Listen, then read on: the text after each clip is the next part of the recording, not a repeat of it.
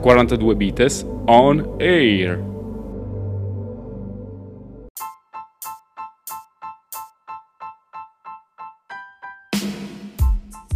Infranto il codice di silenzio di Facebook.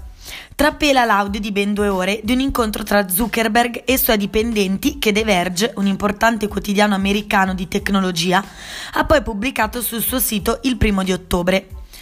Nell'audio, risalente allo scorso luglio, si può sentire il fondatore e CEO di Facebook rispondere ad alcune domande riguardanti importanti argomenti, dalle condizioni dei lavoratori che svolgono un ruolo di mediatore all'interno dell'azienda alla questione Libra, fino ad arrivare all'applicazione rivale TikTok, passando per le prossime presidenziali statunitensi.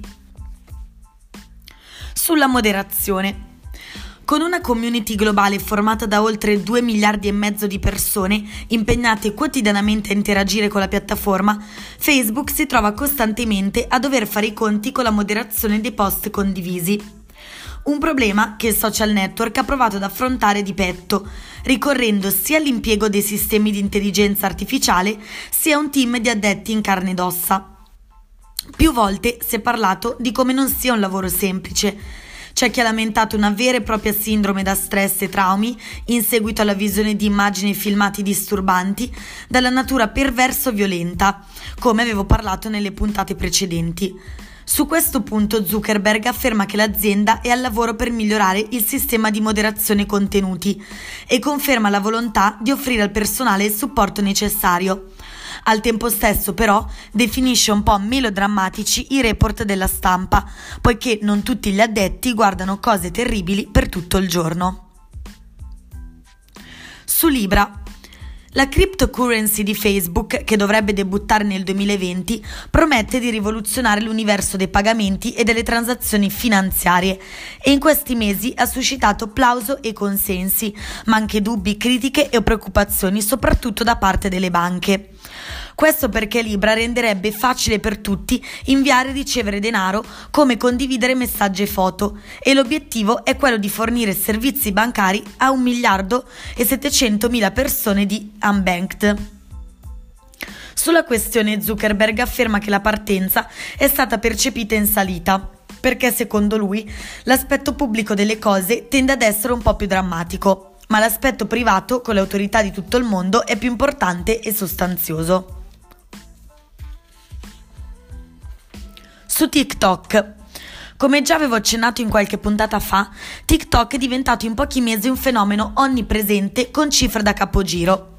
Addirittura ha soffiato a WhatsApp il titolo di app più scaricata al mondo.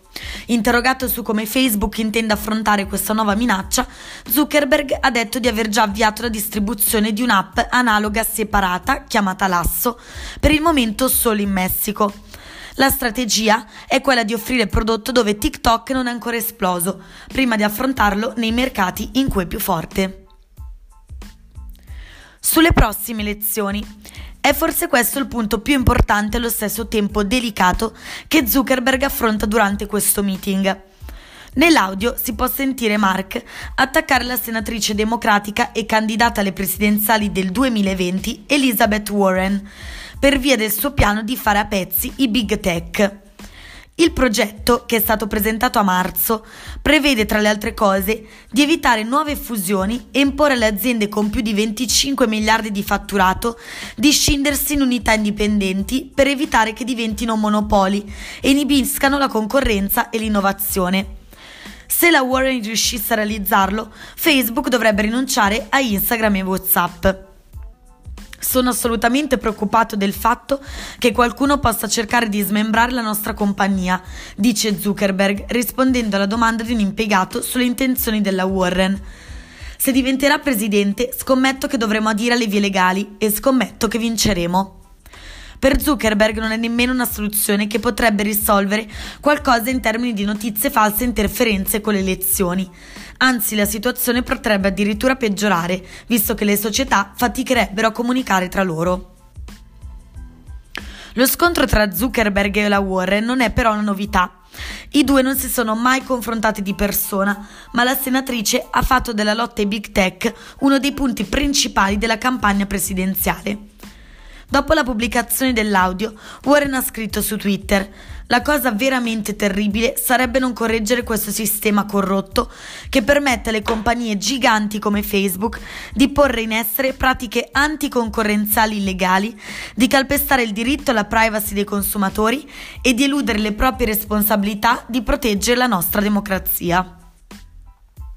Le dichiarazioni di Zuckerberg non sono affatto da sottovalutare soprattutto perché prospettano un possibile scenario su come si evolveranno i rapporti tra la politica e aziende come Facebook, che sono passate dall'essere un acclamato modello di business a un potenziale pericolo, e quali conseguenze queste avranno nell'opinione pubblica. Infine, c'è un altro aspetto da considerare riguardo tutta questa situazione, ovvero il fatto che la pubblicazione dell'audio è avvenuta senza il consenso di Facebook o di Zuckerberg. Sembra anzi che quest'ultimo sia venuto a saperlo quando lo hanno fatto tutti gli altri lettori di The Verge. Questo significa che qualcosa è cambiato anche all'interno dell'azienda. Difatti, per più di un decennio, Zuckerberg si è confrontato con i suoi migliaia di impiegati nel corso di incontri settimanali, nei quali si è discusso di ogni aspetto della compagnia. E per anni pochissime di queste informazioni sono finite alla stampa. Ora invece qualcuno ha tradito la famiglia. Non si sa chi sia questa persona né perché lo abbia fatto, ma il suo gesto ci fa pensare che le discussioni all'interno dell'azienda non saranno poi più così segrete.